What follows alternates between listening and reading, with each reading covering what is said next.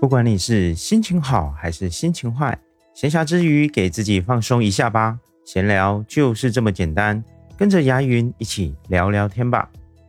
有时候跟朋友在聊天，听着听着总会羡慕起有些人，但偶尔也会有些彼此羡慕。而在有一天聊天的过程中，彼此就聊到了：你认为人生是要轰轰烈烈，还是平平淡淡的度过呢？其实我觉得这个问题没有标准的答案，因为我认为，如果正常来说，最理想的情况应该是两种过程都能够拥有过，那才会是更棒的。说到这，有可能你会去思考这个问题。也可能会去思考这句话可能吗？我觉得是可以做到的。有些人在年轻时做了很多的旁人眼中觉得荒唐甚至是疯狂的事情，但是只要他不是作恶多端害人的事情，你现在回头去看看这个人，你觉得他真的不好吗？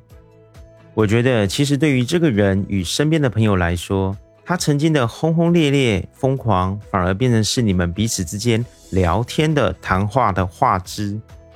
而当时没有选择一起疯狂的你，偶尔想起来，会不会觉得好像有一点点那么的遗憾，或者是可惜？回过头来看看自己的人生，是不是好像平平淡淡的呢？或许在平淡的生活中，偶尔还是会遇到一些不可预料的事情。但是更多可能是生活中的柴米油盐酱醋茶的烦心事。但是人生走到最后，是不是也会慢慢趋近于平淡呢？所以我认为，如果现在的你还有着激情与做改变的想法，我建议你应该赶紧去做，因为你的人生将会在你改变之后变得更加精彩。聊到这，我想到了一部电影，名字叫做《白日梦想家》，不知道你是否有看过或是听过？这是一部评分还蛮高的影片哦。当我看完《白日梦想家》后，我曾回想生活中的自己，难免也会有过白日梦，有过对于许多事情的美好幻想，更希望自己可以无所不能，甚至做很多疯狂的事情。可当我们幻想时，有时总会被现实给拉回。